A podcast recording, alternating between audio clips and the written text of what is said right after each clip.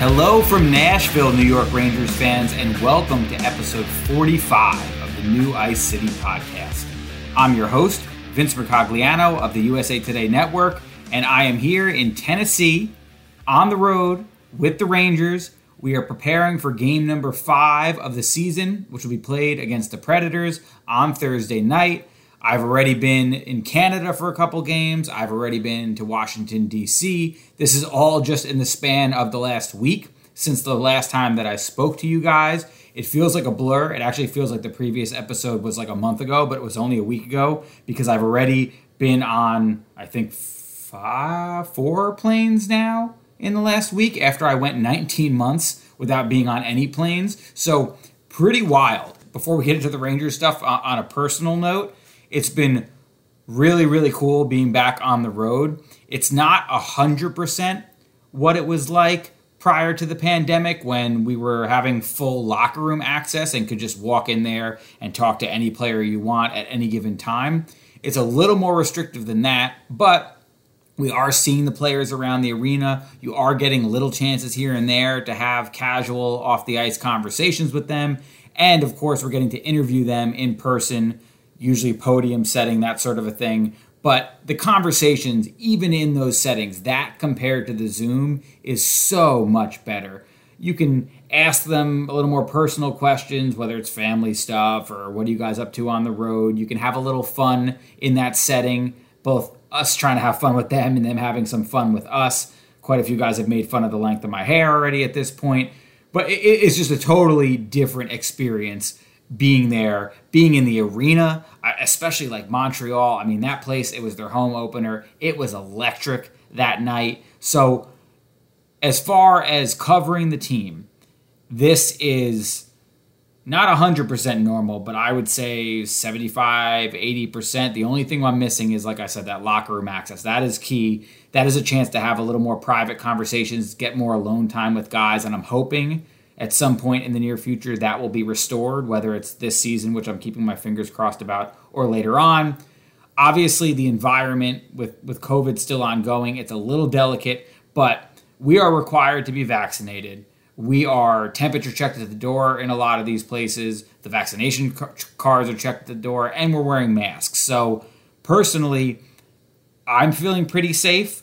And I can also tell you guys that I've been tested now I think twice in the last week because especially to go back and forth from Canada, you're required to get tested. So I'm getting tested frequently. So there's still risks involved, and I don't want to diminish that at all. But it is definitely a more normal, better feeling than what we were doing last year during the pandemic. And it's also just really cool to be in these cities again, walking around places like Toronto and Montreal and DC and now Nashville those are already honestly some of my favorite NHL cities to travel to. So we've had a pretty cool start to the season from that standpoint. A lot of great restaurants, decent nightlife, just vibrant cities. And a lot of these cities you can feel are really, really back. Canada, I was a little pleasantly surprised, I guess I would say, that these cities are, are pretty popping now things are things are happening. A lot of restaurants are reopened, a lot of bars are reopened, that sort of thing. But what I also really appreciate about Canada is that you can't go anywhere restaurant, bar, store, the arena if you are not vaccinated. As soon as you walk into every door in every establishment, your vaccination card is checked, it's cross referenced with an ID. So you know when you're in these places, not only are you walking in with a mask on, but everybody's vaccinated. So, so that's, a, again, a pretty safe feeling and getting tested frequently you know, I, I feel like you, you, know you have these doubts in the back of your mind about going back to traveling, and especially me with a, a baby at home. The last thing you want to do is bring anything back home. But so far, so good as as far as that is concerned. Keep your fingers crossed. Obviously, I miss the family. I spent the first almost six months of the baby's life being around him every single day. I think maybe one night we didn't have him, but now I'm back on the road, so that's difficult, obviously. But from a work standpoint, this is awesome.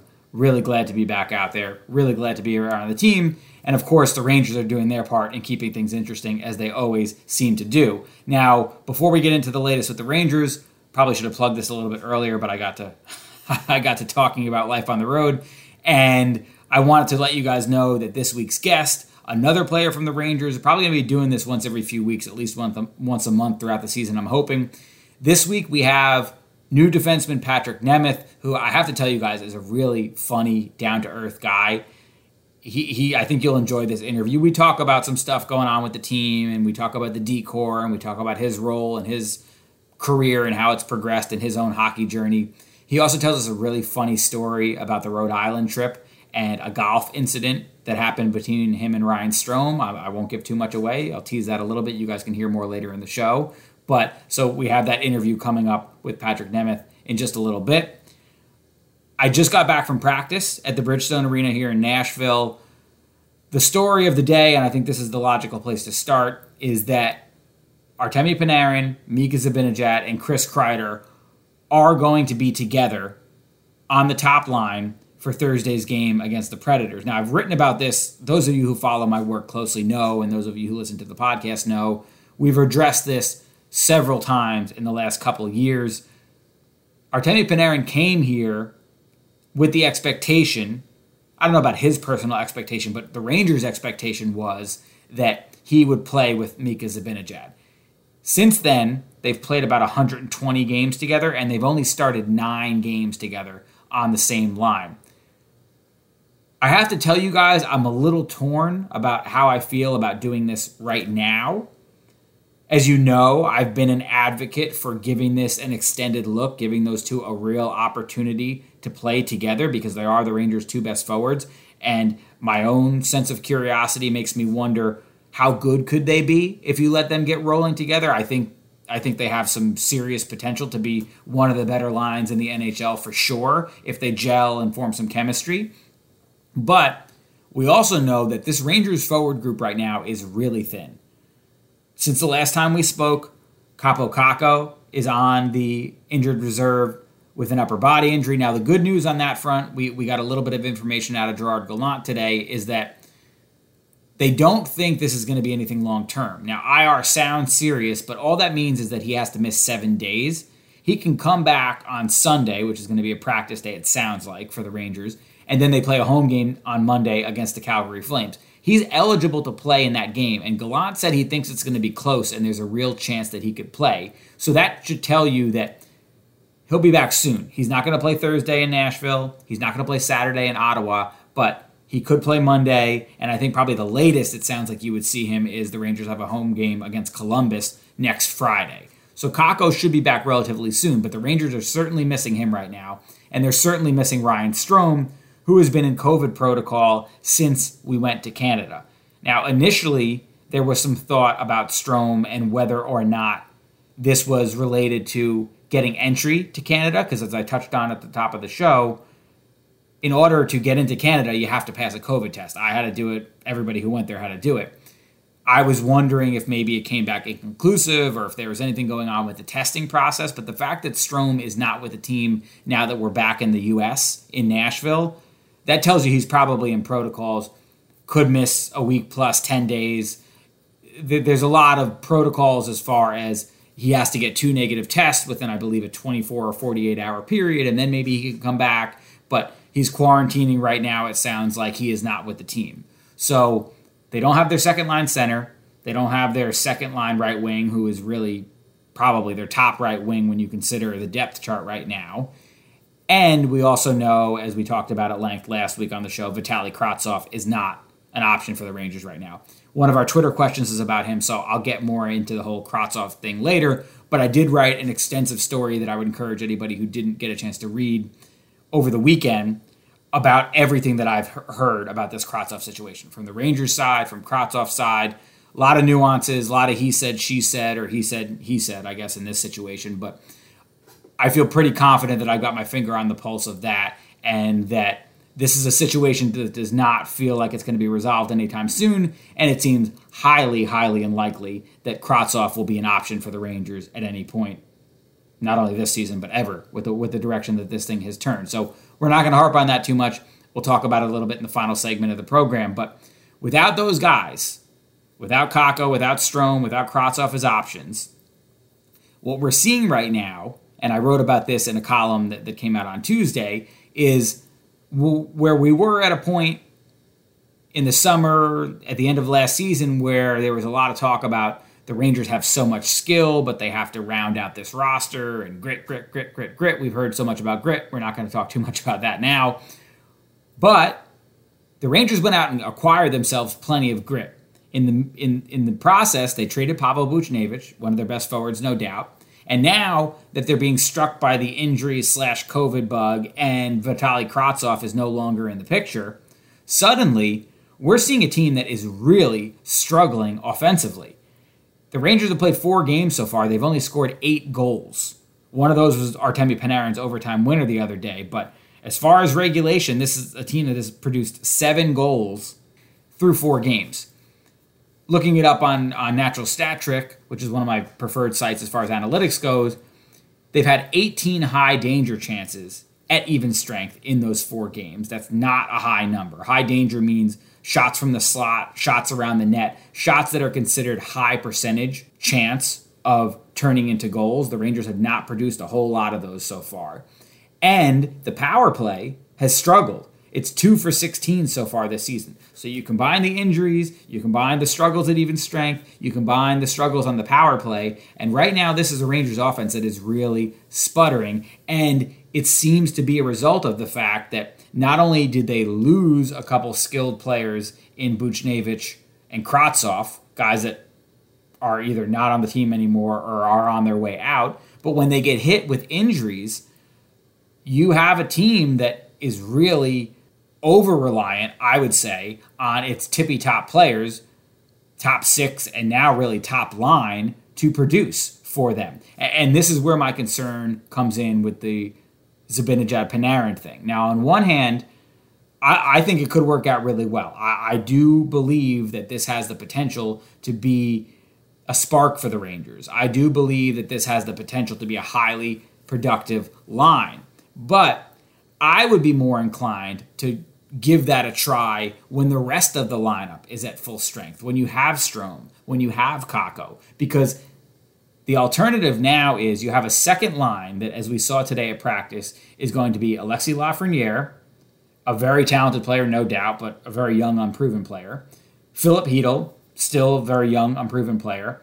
And Sammy Blais, who, listen, we like Sammy Blais. He looks like a very useful piece, but Sammy Blais was acquired to play in the bottom six. He was really acquired to play on the fourth line. Now you're asking him to play on the second line. How productive is that second line going to be? if I'm an opposing coach, all of my focus is going to be on stopping that top line. And then if one of those other three lines hurts you, so be it. But I would have my doubts about those lines being capable of that. You have a bottom six right now that has no player who has ever scored double digits goals in an NHL season. The highest, I found this pretty interesting when I looked it up. The highest goal total that anybody in the bottom six right now has produced in an NHL season is Ryan Reaves. Who would have guessed that? He scored nine goals for the Vegas Golden Knights in the 2018 2019 season. Nobody else in the bottom six right now has even scored nine goals in a season besides Reaves. And we all know Reaves is not an offensive juggernaut. He was not brought here to be a scorer by any stretch. So to me, I like the fact that Gallant is going to give Panarin and Zibanejad a look together, it's something that at some point I absolutely wanted to see, but is now the right time? Maybe I'm wrong. Again, if it provides a spark for the Rangers, and we, as we just talked about, this offense definitely needs a spark, then it, will look like a it'll look like a genius move. But I just wonder about the rest of the lineup. Are you going to get enough production from them if the top line isn't scoring? As we even saw in the previous game against the Maple Leafs. Rangers only got two goals, one in overtime, and it came from Panarin and Zibanejad. So right now, as those guys go, so will go the Rangers. That is going to be the main issue for them until they get healthy. The thing is, despite all of this, despite these concerns, here we are, four games into the season, and the Rangers are sitting at 2 1 and 1. They've secured five of the possible eight points that they have had a chance to get so far this season. The biggest reason, the guy we haven't even touched on here as we're approaching 15 minutes into the show, is Igor Shesterkin, of course. I can't say enough about how good he's been in these first three games. It's obviously a small sample size. We have to have that disclaimer every time that we talk about the team, probably in the next few weeks. But He was good in that opening game against Dallas, but he was awesome in Montreal and he was awesome with a capital A in Toronto. Faced 73 shots, I believe, in those two games in Canada and saved 71 of them. I, I, talked to a few people about this. I had one source say to me the other day that even on the two goals that he allowed while they were in Canada, if you watch the replays of those, it's kind of fluky things. One of them he got bumped in front of the net. The other one he was absolutely in the right position for. He played it perfectly. It was just one of those plays where there was a defensive breakdown and very little that he could do about it. So this guy already at this very early point in the season is on top of his game. You, have to feel really confident and really good if you're the Rangers anytime that he's in net.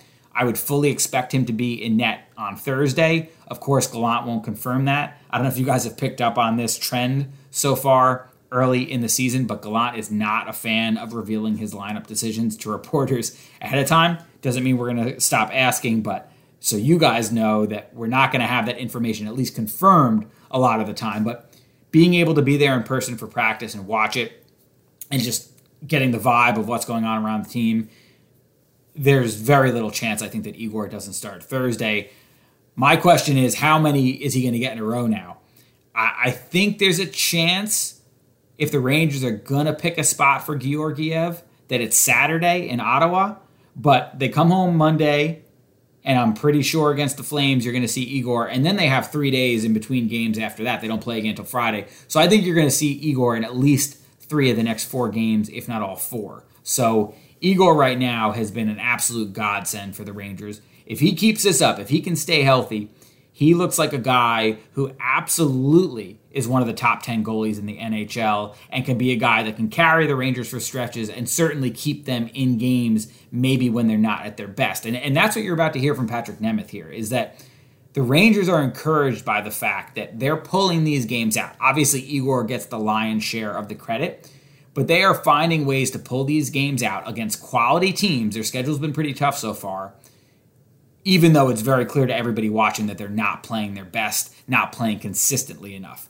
They're adjusting to a new coach, adjusting to new players, dealing with guys who are out of the lineup, and yet they're still finding a way to collect points. Is it sustainable? No, you can't rely on your goalie to do that much heavy lifting every single game, but you're, you're getting some points here, and that's helping the team feel good about themselves. If they were losing these games, I think it would be a big blow to their confidence and would delay them picking up steam, if you follow what I'm saying. But I think by getting these wins, even if it's not necessarily the prettiest wins, that is going to help them feel good about themselves. And they hope help them get the ball rolling where everybody's pulling their weight, everybody's playing well a little bit quicker. We'll find out we just touched on a lot of the concerns, especially as far as the goal scoring goes at, at this juncture. But again, two one and one, given the schedule they've played, I think a lot of Rangers fans would probably take that uh, at this point in the season, and we'll see what unfolds from here. But with that, we've talked for quite a bit now. I'm going to kick it to our interview with Patrik Nemeth, and then I'll be back right after that interview to answer some of your Twitter questions.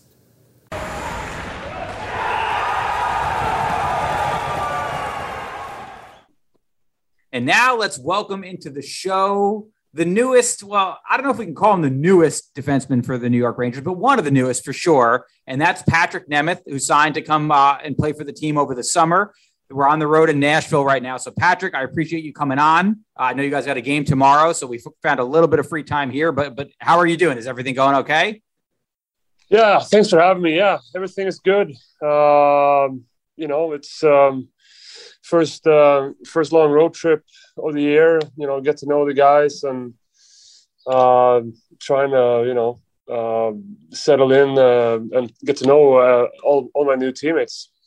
You, you you mentioned being back on the road. I definitely want to ask you about that. Like after last season and and not being able to do much of that, and even when you were on the road with the limited amount of games you guys played last season, it was restricted to your hotel, from what I understand. I mean, is What's it like now? Is this feel more normal? Are you guys able to get out there a little bit more, experience the cities a little bit more, spend more time with each other, that kind of thing? Yeah, for sure. It was, you know, last year was tough, uh, you know, for everyone. No, obviously, uh, the whole world, uh, you know, it was uh, a tough year. Uh, but it was uh, for us, it was restricted to the hotels and you know, it's just it's just hard when you you know when you have a new group of guys and you, you want to try to get to know each other and you know it's it's not the same as it is now. So uh, we're really thankful for uh, you know for this year that we can do more of the normal stuff that we've done in the past. And you got traded last season, so that probably you talk about getting to know the guys and, and being restricted. That probably made it even more difficult, right? Yeah, well, the good thing was that you know I've, I've been I've been on Colorado before, so so it was it was two years basically between I was there last time and when I got back. So a lot of the guys that that were there, uh, you know, the previous time were, were played there uh, last year when I got traded back. Um, so that that really helped me. If, if if that was if that was a new team that I came to, that that would have been even even harder. Mm-hmm. But so so far with the Rangers, like when you guys are on the road, if you guys want to go out to a little team dinner or, or, or do something along those lines, like you guys are able to do that. We're able to do that, yeah, for sure. Cool, cool. So now here we are in Nashville. You guys are getting ready for game number five. Four games in, two one and one. It was pretty obvious to everybody who watched those games in Canada how important Igor was for you guys in those games. But overall, you know, how are you feeling about where you guys are at at this point in the season? Uh, I feel pretty good. You know, um, obviously, four games is a very, very small um, sample size to judge. You know, a- any you know any type of performance uh, over an 82 game span. But so far, I think uh, there, obviously there there are you know stuff in our game that we want to clean up a little bit, and Shesty has been really good. But I, I think uh, the direction we're going as a team, you can feel that we're starting to kind of get on the same page a little bit more. Um, so it, it, feels really good. It feels like we're trending in the right direction. Um, and it, it takes, it, it also takes time, especially when you have a lot of new players, you have a new coach, new system. It, it takes a little time before everything kind of clicks uh, and gets automatic. Um, so you, you have to, you have to, you have to have that in the back of your head uh, when you're, you know, when you're judging a team. Yeah, when, when you have all that newness for you being on a new team, you mentioned the other new players, the, the new coach is like, what are you looking for early on in the season to show you that you're going in the right direction? I, am sure everything's not going to be crisp early on and, and that sort of thing, but are you like, are there signs that you're looking for to say, okay, this, this is showing that we're moving in the right direction? Yeah. I mean, obviously from the outside looking in, it can be hard to see that, but you know, when, when you're playing, you kind of want to, you want everybody to be on the same page and, and play to the to the identity that you want to have. And uh, i think uh, so far it's it's uh, it's been pretty good. Like it, it feels like the group is is trying to play the way that we want to play. And um, you know it's it's obviously going to be uh, you know some periods here and there that, that it goes up and down a little bit. But i think overall it feels good. It's a good feeling in the group I like our team. I like the, the you know the personnel of our team. Um, I like the mix that we have. So I think that there's a lot of positives uh, for sure. So uh, we should we should just uh, uh keep building off what we what we're uh, what we're doing right now. When you're in the heat of the game and you're trying to, to play defense and all that, I don't know how much you can actually watch what your goalie is doing, but but what have you made of Igor, especially in those two games in Canada? No, he's been, you know, he's been really, really good. He's made some unbelievable saves for us. Uh, he kept us for sure in the game uh, against Toronto. There was there was a period in the game that we weren't happy with, um, but to be, you, you, know, you, you can say that, but you can also you can also flip it and look. It's pretty. It's a good thing to to win a game like that, uh, and to just not collapse, you know, and and and let in three, four, five goals and you know he was a he was a really big part of that. And um, it's uh, it feels great to have him behind behind you when you play when you play defense for sure.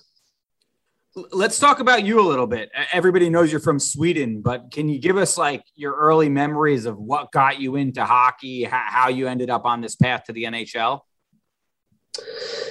yeah, sure. Um, so I basically started skating.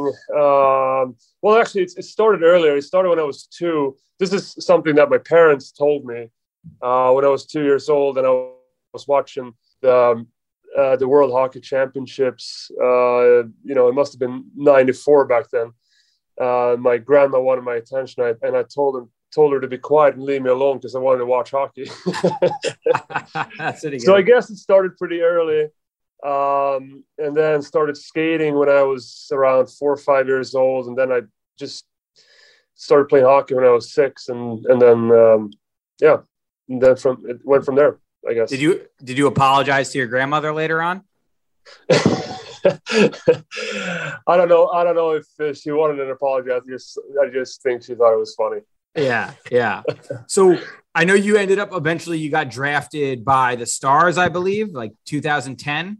Um, and, and then you you've bounced around, you've been on some different teams. So I mean, what has the whole journey been like for you? I know we talked about this a little bit on that Rhode Island trip, but what for you sort of finding your way, becoming an NHL regular. We, have seen, you know, all guys take all different paths. Some guys go right to the NHL, but that's very rare. Other guys have to work their way up and, and figure out their game over the years. So, w- what has that looked like for you?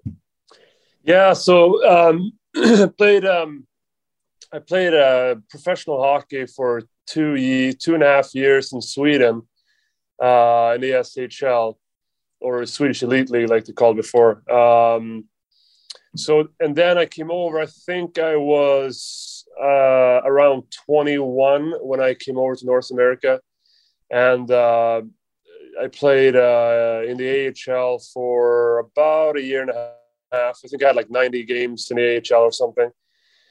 Um, and then yeah, I got called up uh, to play last eight regular season game with the Stars in I think it was 14 15 if I remember right. Uh, and then played a few games in the playoffs there. Um, yeah, and then you know last and then I had some tough injuries early on in my career. Uh, I got a skate cut to my arm, which set me back a little bit. Um, and then I went to Colorado for a couple of years, Detroit, back to Colorado. Now I'm with Rangers. For for a guy coming from Sweden, what was the culture difference landing in Texas? That seems pretty extreme.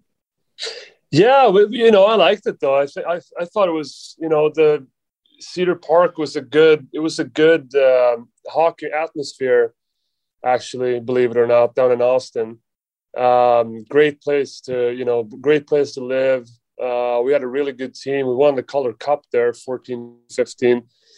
Uh, had a great coach in Willie Desjardins. Um, taught me a lot of, you know, details about my game. So, you know, it was it was great for me to, to play those um, uh, those games in the AHL before I got called up for sure. It, it taught me a lot about the, the game in North America. Yeah, the, the difference between the game in North America and the game in Sweden, the, the, the SHL has a good reputation. It's considered probably one of the three or four best leagues in the world by a lot of people, but everybody always talks about the, the rink size being different. You know, obviously the game here in North America, I think is considered more physical. So, so what did you find as the biggest adjustments or, or did you feel that the SHL prepared you pretty well for, for what the differences were going to be? Yeah, I think it did. Um, you know, SHL, if you compare that to, let's say, a junior league, you're playing against other professional hockey players. Um, you're playing against men, older players, maybe players that have played in the NHL before. So, so I mean, it, you can't really say what what way is better, and you know which route you should take. It's all personal but I think for me it was it was really good to play to play those two years in Sweden before coming over and play here. Um, and the biggest difference uh, for, for me, you know, especially for for a defenseman, is uh, yeah, you know, sometimes the best play is no play at all, um, and to be able to be fine with that, uh, I think that's something that that is a bit of a transition from the Swedish, from the big rinks to coming over here. Is that uh, over there you can almost always make a play with but here it's sometimes you just you kind of have to punt the puck or, or chip it behind them because uh, you don't really have another play. Um, and that's something that you that you have to learn and be fine with. Um, and it's a, just a little bit of a transition. I've heard nhl coaches say that before where they say a good shift sometimes is a shift where nothing happens. Exactly yeah for sure. And you, you see that especially the longer you know, the closer you come to playoffs, that's that's usually when it when it's you know sometimes it's it's like it, nothing nothing happens. You know, you're just you're just playing chess and and you're just feeling each other off and and you don't nobody's is willing to take any risks and um, because the the problem is if you if you force something and it gets into turnover you know guys are so skilled nowadays that they're basically score on on your mistake so um, that's that's just that mentality to have you know when you're when you're 20 years old and you're you're you you're a defenseman you're basically the quarterback you know you're supposed to be the mature person to take the mature decision. And you know that can be hard sometimes especially when you're when you're used to um, when you're used to making plays every shift. Um, so that's just something that that can be of a transition and some some guys learn it quicker than others. And that's that's just uh, the, the difference uh, from from each individual player Mm-hmm, mm-hmm. And then you have a guy like Adam Fox who steps into New York and makes makes making plays look look pretty easy from the defenseman position. But I think that's that's probably pretty rare in your estimation. That is that is really rare. You know, obviously he has you know a, a great set of talent and such good vision that um, it's not really the the rule to have a guy like I think that everybody can be Adam Fox. You know.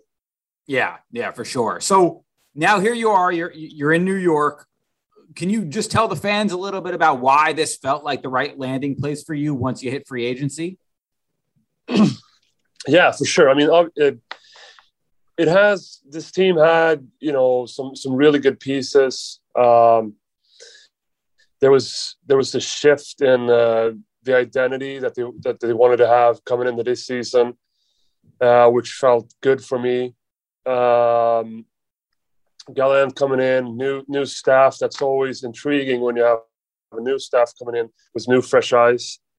Um, and just it just felt right, you know, you, when you when you have the conversation that you have, and when you see when you look at the roster, just you just get a good feeling for where the team's heading. Um, so that that was a big reason why why uh, why I wanted to play here um, to contribute to um, to, to the identity that they want to have. Did you know any of the guys here? Like have relationships with any of the guys before you signed? Did you maybe know Mika because of the Swedish Swedish connection or anything like that? Yeah, he was he was actually the only guy that I, that I had a history with, which is which is um, a bit rare because I mean, if you if you look at the roster, it was, it was a very, it's a pretty young roster, especially last year. I think it was really young, one of the youngest. Yeah, uh, yeah, which it might still be, to be honest with you. Yeah, for sure. Uh, I think it's one maybe, maybe three. I drew up the age a little bit now, which is crazy because I'm only 29.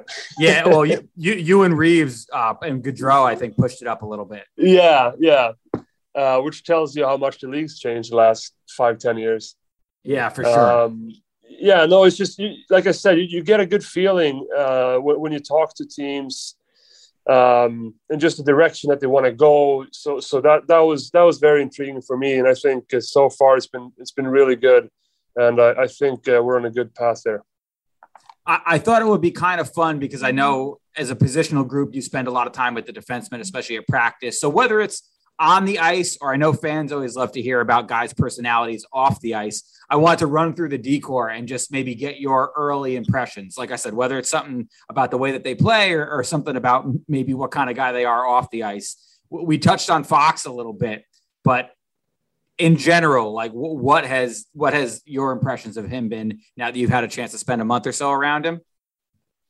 Um, yeah, you know what? Like I, I, I you know, it's obviously the Norris winner from last year, and but you know, I didn't really, I haven't really played tons against him, and so I haven't really seen him a lot. So I didn't really have a good, you know, a good um, scouting report on him. So, so you kind of, you kind of watch him. Now I watched him quite a bit, and you, you it's just his hockey IQ is just off the charts. Uh, all the, the little like movements that he does on the blue line.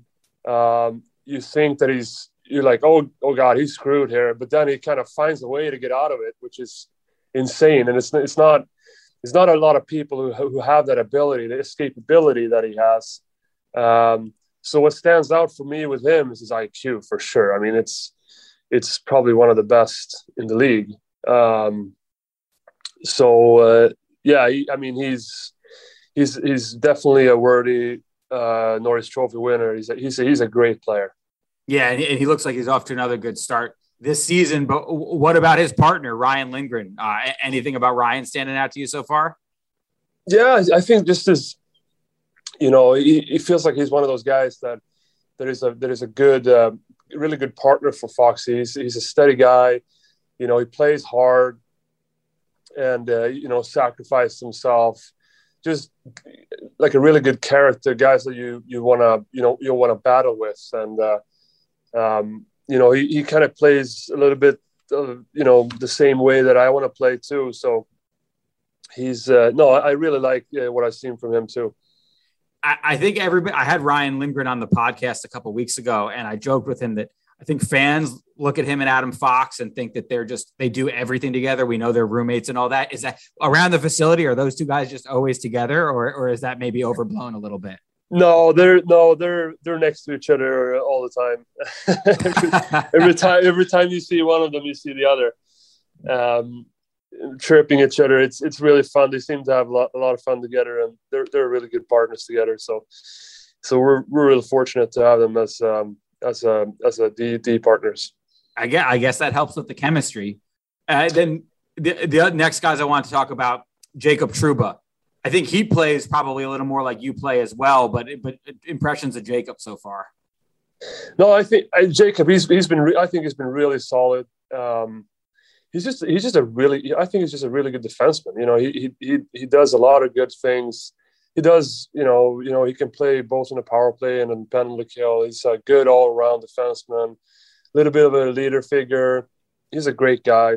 So, yeah, I, I, like I think we have a really good blend of characters, both personalities, but also, um, you know, different styles of how we play. And so I, I really like to set up both, both up front and on the back end, uh, what we have. So, yeah, he's he's uh, he's been off to a good start when you look at a guy like K'Andre Miller and the size and, and the mobility and, and everything he brings to the table, I mean, what do you see as the upside for a guy like that? Oh, he's got great upside. You know, he can, he's, he's, a, he's, uh, I don't know how tall he is, but he must be around six five, uh, six five, six six, somewhere around there, and he can he can really skate and move the puck. You know, he, has got he's got a lot of tools, and he's a great kid too. You know, um, humble, wants to learn, works hard. So, so uh, you know, Rangers fans really have a good one there. Um, so yeah, like I said, the, the blend is there, uh, the chemistry is there. It's just that's that's something that that to be really excited about. And the last one I want to ask you about, and I know this is probably the one that everybody asks you about first because he's your partner, and that's that's Nils Lundkvist. How, how do you see him coming along in the transition going for him so far? Really well. You know, he's he's still uh, he's still young, uh, and uh, you know, for pl- only playing a few game, a handful of games uh, over here, you know, he, he plays well. He's got he's got good composure. You can you can see what upside that he has too with his IQ and skating ability and offensive upside. Um, no, he's he's he's a really good player, humble guy that you know that one that also works hard and wants to learn. And, and i think that's very underrated you know thing to have as a, as a young player that, that you're hungry and you want to learn and, and want to be better because because that's what that's what gonna that's what it takes for you to to have a long career in this league um, is to is to be humble and, and work work hard and, and trying to get better. And i think a lot of guys uh, have that on this team, which is uh, which is a lot of fun to to see. A, a lot's been made of, of, you guys being partners and the Swedish connection and all that, but how, was that something that the Rangers talked to you much about before signing? Did did they express to you that they thought that you could be helpful for him in particular? Yeah, yeah, they yeah, you know that they said that uh, it, it, doesn't hurt uh, that you know that we're both from Sweden and uh, the, the language can be a little bit easier um, so for sure, uh, you know, it's something that I'm trying to, because like I said before, I've, I had, um, I was fortunate enough to have a few, um, a few guys that I could talk to, um, you know, that, that made, that made that journey that, that, that I was looking for to have. Um, and it's just, it just feels, you know, it feels good to have somebody you can talk to in your native language and who's been through it themselves. Um, so it's it's for sure a, a big positive, um, you know, to, to have someone like that around you. But all you got, your English is so good. All of you, all the Swedish guys. I assume you, you learn it early in school or something, right? We do, yeah. We, we learn English. I think it's the second or third grade that, that, that we start, and it's uh, it's uh, one of the, the, the main subjects in school is math, Swedish, and English. So it's something that we really take a take a pride in to um, to be good at, and uh, it doesn't hurt. I, I mean, I've been living here now for almost ten years, so makes it makes it a little bit easier. Mm-hmm, mm-hmm. Well, so you say you've been living here for a while, and I want to ha- have a little fun here at the end and, and, maybe get to know you a little bit off the ice. And I, I think the first one of the first things we always wonder when guys come to New York, because obviously you guys play at Madison Square Garden in the city, but the practice facility is in the suburbs in Westchester County. So are you a city guy, a suburbs guy? Or are you, are you trying to experience like the heart of New York City, or you prefer to be where it's a little quieter? No, no, I have. Uh, I, am out in the suburbs. Uh, you know, uh, me and my wife we have a we have a kid, so and two dogs. So I mean, I think it would be a little bit a little harder to um, to uh, live on Manhattan with with that crew. So yes, for um, sure, for sure. So we made it. Uh, we made the decision to try to try to stay outside of the city, uh-huh. and it's we really like it so far. Uh, it's it's great. How old is the little one? a year and a half. Okay. All right. So walk, r- running yeah, around so, yet, or so no? he's running around and pull, pulling. What was that? I said, was he running around yet, or yeah? Oh yeah, he's running around, pulling everything out of the cupboards, and yeah, it's it's just um, it's it's a lot of fun, but it's um, it's a lot of uh, it's it's messy sometimes too. I'm I'm bracing for that. Our little one is six months and he's he's rolling and crawling a little bit now, but I'm just waiting for because and that's already it's like okay, you can't just put him down in one spot and leave him there anymore. You got you got to keep an eye on him. But once he starts walking, I don't know what we're gonna do. Yeah, no, no, it's uh, that's what I heard too uh, before he was walking. You know how how how, uh, how he was gonna start running around soon and they weren't lying. yeah, yeah, yeah, yeah. So, have you gotten a chance to, to spend much time in the city? Is there anything cool that you either have done or, or want to do now that you're so close to the biggest city in the world? Uh, we haven't been able to, to be down a ton. We went to the Chris Stapleton concert, me and my wife, uh, um, here a few weeks ago, uh, which was great.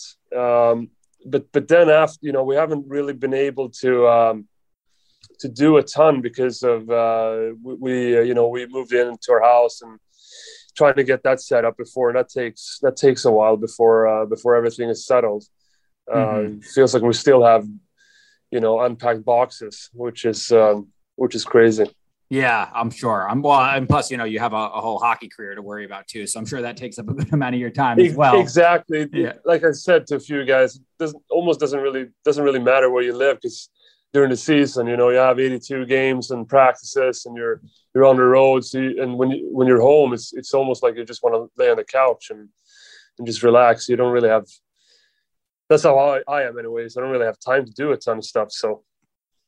I was so, I was gonna uh, I was gonna ask you if you've had any really because I mean obviously I'm biased I'm from New York but I think New York has some of the best restaurants in in the world but it, it sounds like you might not have even had any great time to go out and have a memorable meal or anything like that. Well, we, we there's there's there's actually one spot in uh, in New York that that I really love. It's called Estela. It's um, uh, oh, I'm so bad with the streets, but I think it's down. It's down uh, in uh, I think it's in Greenwich okay. Village. Or what kind of what kind of food? It's like small Mediterranean uh, plates. Uh-huh. Um, yeah, it's but it's it's really really good. It's it's almost like you, you look at the menu and you and you're like, hmm, this sounds weird. But then when you order it in and you try it, it's it's it's unbelievable. So I, I really I highly suggest that restaurant. Are you are you a big food guy? Do you have a favorite kind of food? Uh, I'm a big food guy, yeah, but I don't really have like a typical you know, I, I, like this or that. I, I am open for, uh, you know, for a lot of different uh, types of food. And, uh, you know, um, I'm, when I'm on the road, I'm trying to, I'm trying to, I have actually a list on my phone uh, for the road that I've, uh, that I've uh, collected over the years, what kind of restaurants that are good. So I like that. I like think, that. I'm thinking about uh, post career start a, a like a restaurant guide for NHL players. I'm I'm I'm always asking for restaurant suggestions when we go to different cities, so I might have to I might have to get a peek at that list at some point. I I have one for New York City. Me me and my fiance accumulated it over the years of all of our favorite places to eat in the city, so maybe we'll trade at some point. yeah, for sure, absolutely. So, well, obviously, one thing we know you have been able to do in New York is play at Madison Square Garden. Players talk about it feeling different there. I mean, is that does that live up to it? Does, does stepping on the ice there does it feel different from other arenas? Yeah, I mean it's such it's such a it's such a cool arena with so much so much history. Um, so so yeah, when when you play in an arena like that, it is a little bit different. It is a little bit of a different feeling, and just just the you know you're you're out in on um, you're out in middle of Manhattan and you go walk into the Madison Square Garden, it, it is a bit of a different feeling for sure than, than most other arenas. Yeah, yeah. The, the, actually, I kind of like the setting of this arena here in Nashville. I think that's one of my favorite ones so far too. And Montreal, Blue. I mean, that is always one of my favorites. I, I love the atmosphere there. I'm sure you guys felt it was like electric before that game the other night. Yeah, for sure. Montreal is is very good. Uh, Nashville has a pretty good fan base too. I think uh, Chicago's national anthem is pretty pretty cool too when everyone is singing along. Um, so there's a there's a few few places that have that extra, you know, extra good feeling when you uh, before games. Mm-hmm, mm-hmm. So what, what what kind of stuff do you like to do on an off day? Are you just a chill at home kind of guy, or do you have any hobbies that you like to do when you when you have a little free time? Um, you know, like I said, during the season, it's it's kind of hard to to to do anything. We, you know, me and my wife would like to go out and you know have a cup of coffee and you know go out with our son to to like a park or something. But it's not you know much more than that because you don't really have time. Mm-hmm, um, mm-hmm. You know, obviously, if if I was if I was single, I would probably play a little bit more golf, but um, don't really have time for that now. But we just we just like to we just like to you know on off days maybe go for a walk with our kid and just order some food to uh, for dinner and try different restaurants. Like that's that's kind of what we do. Simple, got- simple, simple, but good. We like it. Yeah, yeah, yeah, yeah. Are you is golf like a, your your next favorite sport? Yeah, yeah. Okay. I really like. I I really enjoy playing golf, but like I said, and it's the same thing in the summer. It's um, you know you, you train quite a bit, so time is probably the the biggest uh, obstacle for me to to go out on the course. Artemi Panarin was just telling us that when you guys play different sports, he mentioned like ping pong or whatever. He said he always wins at everything. Is that true? Maybe in ping pong. I haven't really, I haven't really followed his golf golf game too much. So we'll see. We'll see how he how he is there. Yeah, I haven't heard much about his golf game. I actually I heard Strome is good at golf. I heard Lafreniere is pretty good. Um, but Panarin, I'm just saying he just told us that he wins at everything. So I don't I don't know if that's true or not. I got to get to the bottom of that one. Yeah, yeah. No, we had a we were out we were out and we were in um, um when we were in the team building we were out and play golf and um I accidentally hit Strome in in his back actually with a with a seven seven iron.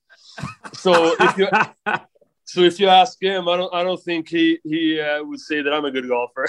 I definitely have to. You hit him like with the actual club or with the ball? No, no, no, no. With the ball. It was a par okay. three. It was, okay. a, it was a par three course, and um, it was like 190 or something uh, from from our tee to the green, and they and the the next tee was like right behind the the green, so it must have been maybe like 210, 220, and um, and I hit. I think I hit like a. I, I really hit it good. It was. I think it was a seven iron or something like that. And they went towards them. Like there was a big group, and I'm like, should I call fore? And somebody in my group said, no, no, you're good. Then boom, right in his back. oh my god! If he if he had to go on IR for that, they would have had to find you. Yeah, yeah. It was it wasn't it wasn't far away. It was right right in the middle of his spine. Oh boy! All right. Well, maybe that's why he's out now. Maybe that's we, we just got so the truth. Too. Yeah. All right. I, you said that Swedes are so nice, but that doesn't sound very nice to me. No, I know. I know. I, I didn't really feel good after that. But uh, he, if if there was one if there was one person on our team that I that I'd like to hit, it, it's it's him because not because he's a bad guy, because he would he, he could actually take it. He, he, just laughed afterwards, so he's such a great guy. Yeah, he would definitely have a good sense of humor about it. Yeah, yeah, he's he's he's he's great. Awesome. All right, Patrik. Well, I don't want to take too much of your time. I want to let you enjoy your night in Nashville, but thank you so much. This is awesome. I'm glad we got a chance to get to know each other a little bit here. I'm, I'm sure the fans enjoyed it and, and good luck with the rest of the season. Obviously, we'll be seeing you quite a bit. I think we're very curious to see how it goes from here. Uh, now that we still have what 78 games left to play, so good good luck with everything. Yeah, I appreciate it. Thanks for having me.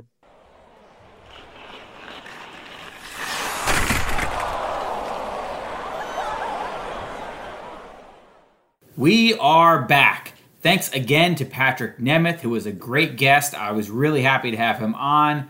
I think, in the grand scheme of things, with all of the different stars and personalities and prospects that we talk about with this team, Nemeth as a free agent signing was a little bit of an afterthought, maybe to the fan base, but he's a guy that the Rangers clearly identified as somebody they wanted to bring in because they think that he fits this identity of harder to play against, which you heard him touch about touch on. He fits the mold of a guy that they believe can be a good mentor for Nils Lundkvist but also just an interesting guy, really down to earth, cool guy.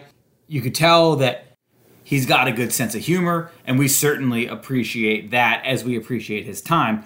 For you guys, I hope that when we do have a chance to have these players on, obviously we're going to talk some hockey, but I, I like the idea of letting you guys get to know them a little bit about how they are off the ice, what their personalities are like, what makes them tick, a lot of these guys are funny. A lot of these guys are pranksters. And, and so we're certainly going to focus on some of that stuff when we do have these player guests on throughout the course of the season. With that, let's move on to our final segment because I'm getting kind of hungry and I'm ready to go out in Nashville and, and get myself a good meal. Got a couple places in mind, had some suggestions from some friends who live around the area or have spent a lot of time in the area. So, to get to that soon. I'll let you guys know how that goes. But first, your questions. And we're to start with one from Mike M who asks, with Shesterkin likely making his third start in a row, is there any chance we see Kinkaid get brought on to give him a break, or are we still going to stick to Georgiev to, for the foreseeable future? First off, I will say this.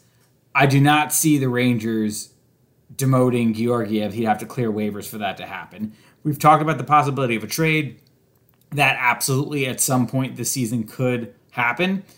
But right now, I don't see any reason why the Rangers wouldn't stick with Georgiev as their backup. He didn't have a great first start, obviously, and when you compare him to Igor, Igor is clearly the superior option right now. There's no doubt about it. I wrote in my column on Tuesday that to me, I think the Rangers have to aim to try to get 70% of the starts out of Igor. If he's showing signs of breaking down, if his health isn't right, if any injuries occur, obviously you change course. But while he's this sharp, while he's looking this good, and while he's feeling good physically, he gives him the best chance to win, no doubt about it. So playing Igor as much as you can is a no brainer. Georgiev as the backup, I don't really see a huge issue with that. I think you're going to pick your spots to play him. I mentioned in the first segment of the show that I, I could see him possibly playing that Saturday game in Ottawa. We'll see if that happens. Maybe the Rangers ride Igor all the way through until they end up hitting what they have coming up in a week plus, maybe 10 days, is they have this trip to Seattle and then Western Canada. I think they have a back to back at some point on that trip, so I'm sure you'll see Georgiev at some point. But right now, Igor is the guy. I don't think there's too much of an issue as far as who the backup is. Georgiev, up and down, no doubt definitely cast some doubts last season as far as that stretch in the middle of the year when Igor was hurt and he struggled. But goalie is probably the last of the Rangers' concerns right now. So I wouldn't put a whole lot of thought into this one. Play Igor as much as you can, pick your spots for Georgiev, and, and you move forward with that. All right, let's get to the next question, which comes from Cody Frankel, who wrote, Hi, at VZ Mercogliano. You had mentioned we're shallow on depth, and I agree. What are our options here at right wing? Could we possibly slide Chytil to wing and acquire a center, or do we acquire a winger? Well, Cody, I assume you're mentioning the column that I wrote on Tuesday, where we touched on at the beginning of the show as well some of the deficiencies right now as far as the Rangers' skill now that they've lost a couple players out of the lineup and they dealt Buchnevich and they have Kravtsov on the way out. I would say this as far as the depth at right wing. Out of the eight wingers who the Rangers are using right now, six of them naturally, for the most part of their career, have played left wing. Lafreniere, Kreider, Blais, Goodrow, Dryden Hunt, and Artemi Panarin. The only two that are natural right wingers who are active right now are Ryan Reaves and Julien Gauthier. So some guys are being forced to play out of position the Rangers have to make this work in the long run with I think at least one of them, and it seems that Chris Kreider is the guy who they've decided they're going to shift to the right wing and give an extended look there. But you also have Goodrow playing on the right, and, and he's talked about feeling comfortable at a lot of positions. But Gallant did tell us the other day that he thinks if all things are equal, Goodrow is most comfortable left wing. And you hope when you get Kaapo Kakko back that he could slot in there. Reaves is a fourth line guy. Julien Gauthier looks like a guy who probably won't even be in the lineup when the Rangers are at full strength. So the right wing thing could become more of an issue as we go through the season. Buchnevich and Kravtsov are both right wingers. So the Rangers have left themselves vulnerable at that position, no doubt. Does that mean they're going to go out and trade for one?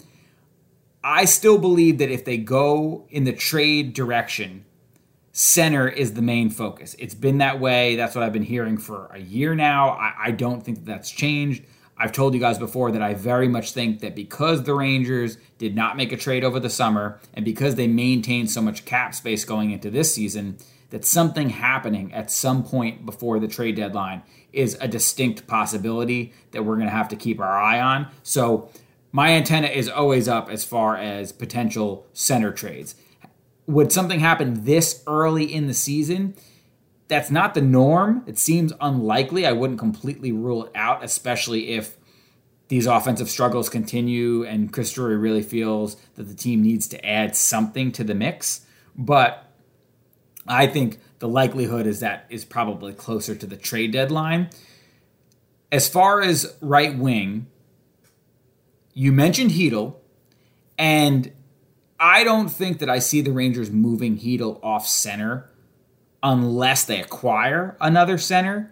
I, they still seem to me, from everything that I've heard, and we heard this from Gallant as well, they still seem determined to keep him in the middle.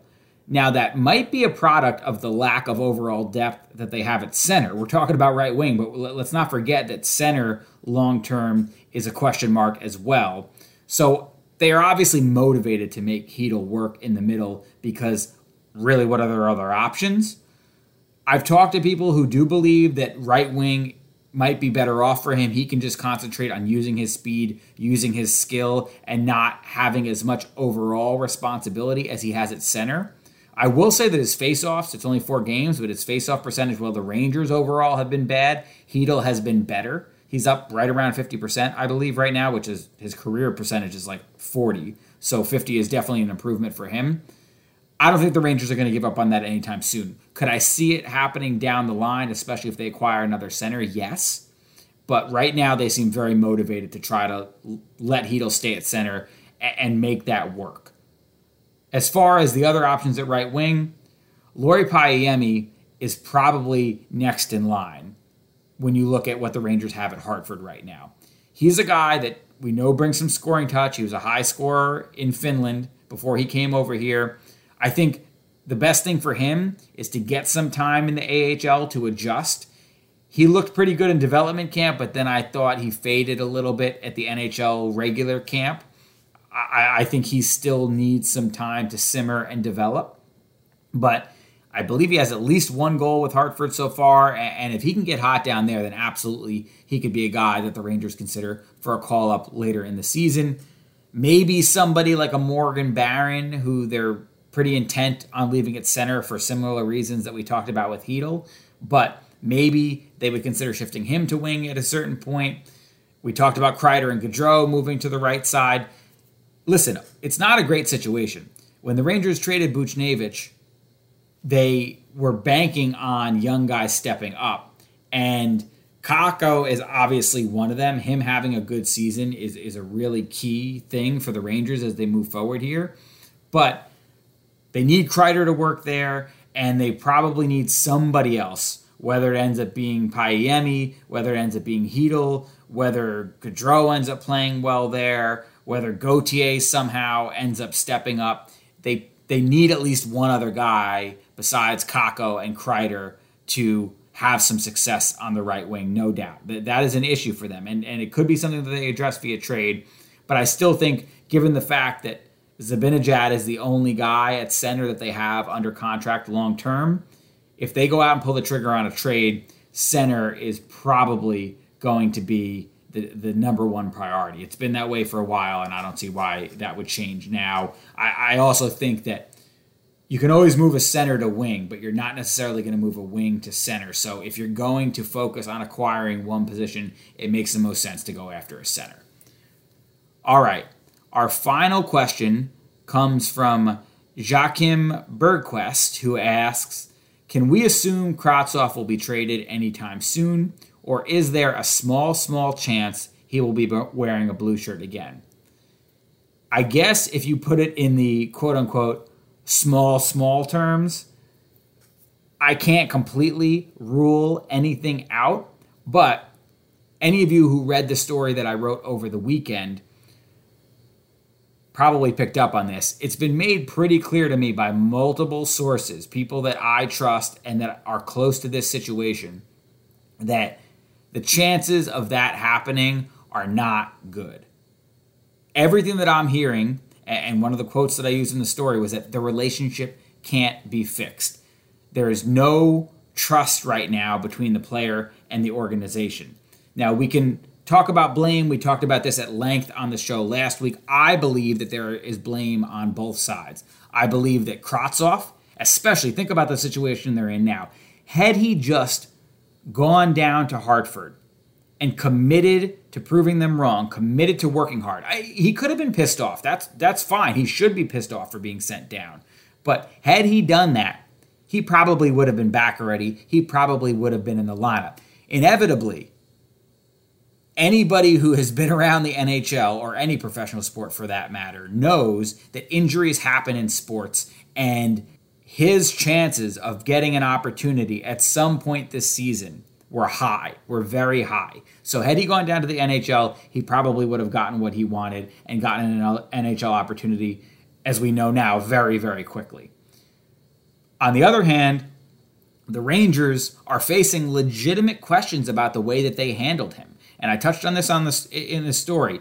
There's a whole chain of events if you look at everything that has happened since the Rangers signed him in 2019 where he believes, I can tell you this for sure, that false promises were made, that the Rangers gave indications that he was going to get an opportunity and he didn't. And that's where his frustration comes from.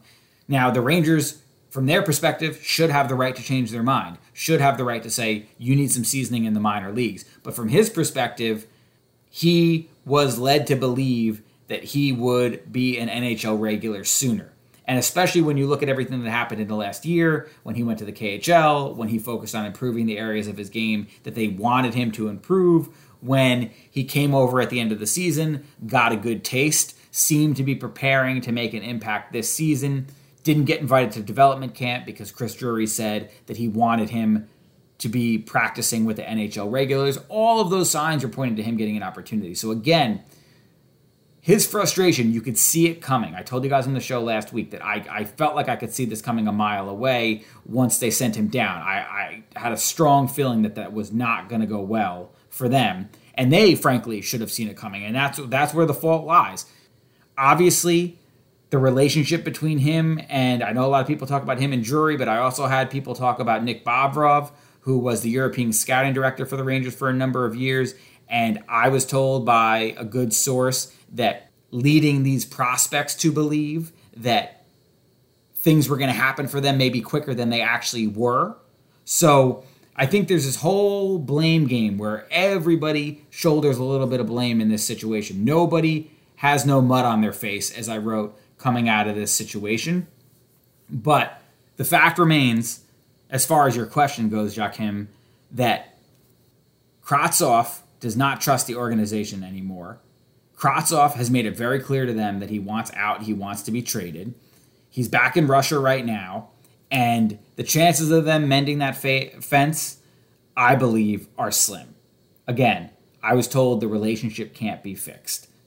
As far as the specifics of the drama and what was said behind the scenes, remember that this is a he said, he said situation and that both sides are in damage control mode right now. Kravtsov's side wants to make sure that he's not per- perceived as a guy who's entitled or has a poor work ethic or is going to be a problem for any team that might acquire him. And the Rangers, on the other hand, want to eliminate the perception that they did anything wrong, and they're obviously trying to maximize the value that they can get in return for Kravtsov. So make sure that when you hear whispers about so and so said this to so and so, that you're a little careful with that because there's a lot of stuff being whispered in a lot of different places right now. But I, I can tell you that my information has led me to clearly believe that the trust is broken down. Kravtsov became frustrated with what he felt was false hope that was given to him and the lack of opportunity that was given to him. Whether you want to call that immaturity or whatever it may be, that that's entirely up to you to determine how you perceive that situation. But as far as are they going to make this work? I don't believe the answer is yes. I believe he's going to get traded. I've been told that a lot of teams have expressed some level of interest. A lot of that is just kind of making calls to find out the preliminary what is Drury asking for, that sort of thing. I also have been told with fair certainty that this could take some time. You remember what happened with Lias Andersson? Jeff Gorton did end up trading him for several months after they had had their divorce or whatever you want to call it. So I think that Drury is very willing to play the waiting game on this. The ball is in his court as far as control of the player. So I think he is going to hold out till he feels like he gets the type of return that he's looking for. It's obviously not going to be equal value. Kravtsov was a top 10 pick. The Rangers aren't going to get a top 10 pick in return but I think something at least along the lines of what they got for Lias, which was a second round pick, is what they're going to be fishing for. Not a good look for the organization, no doubt about it. That is not equal value. And you have to think that there were ways that they could have made this situation turn out better. Again, we addressed a lot of that stuff on the show last week, but Kravtsov does not seem to want to come back and, and give this another try. That is another thing that I feel fairly confident telling you guys. So that's where we're at with that whole ordeal, with all the drama there. And with that, I am going to go. I'm tired. Uh, I feel like, as I mentioned you guys, I've been on a ton of planes recently. I'm hungry for sure. I think I had a donut for lunch today. So this road lifestyle is not the greatest thing for your diet, but I'm going to try to get a fairly good, well balanced meal tonight here in Nashville. Maybe a cocktail, maybe two. We'll see how it goes no game until tomorrow night, so I can sleep in a little tomorrow, which is nice. But with that in mind, I'm going to say goodbye. I hope you guys enjoy the show. I hope you guys enjoy the rest of the week, and I will talk to you soon.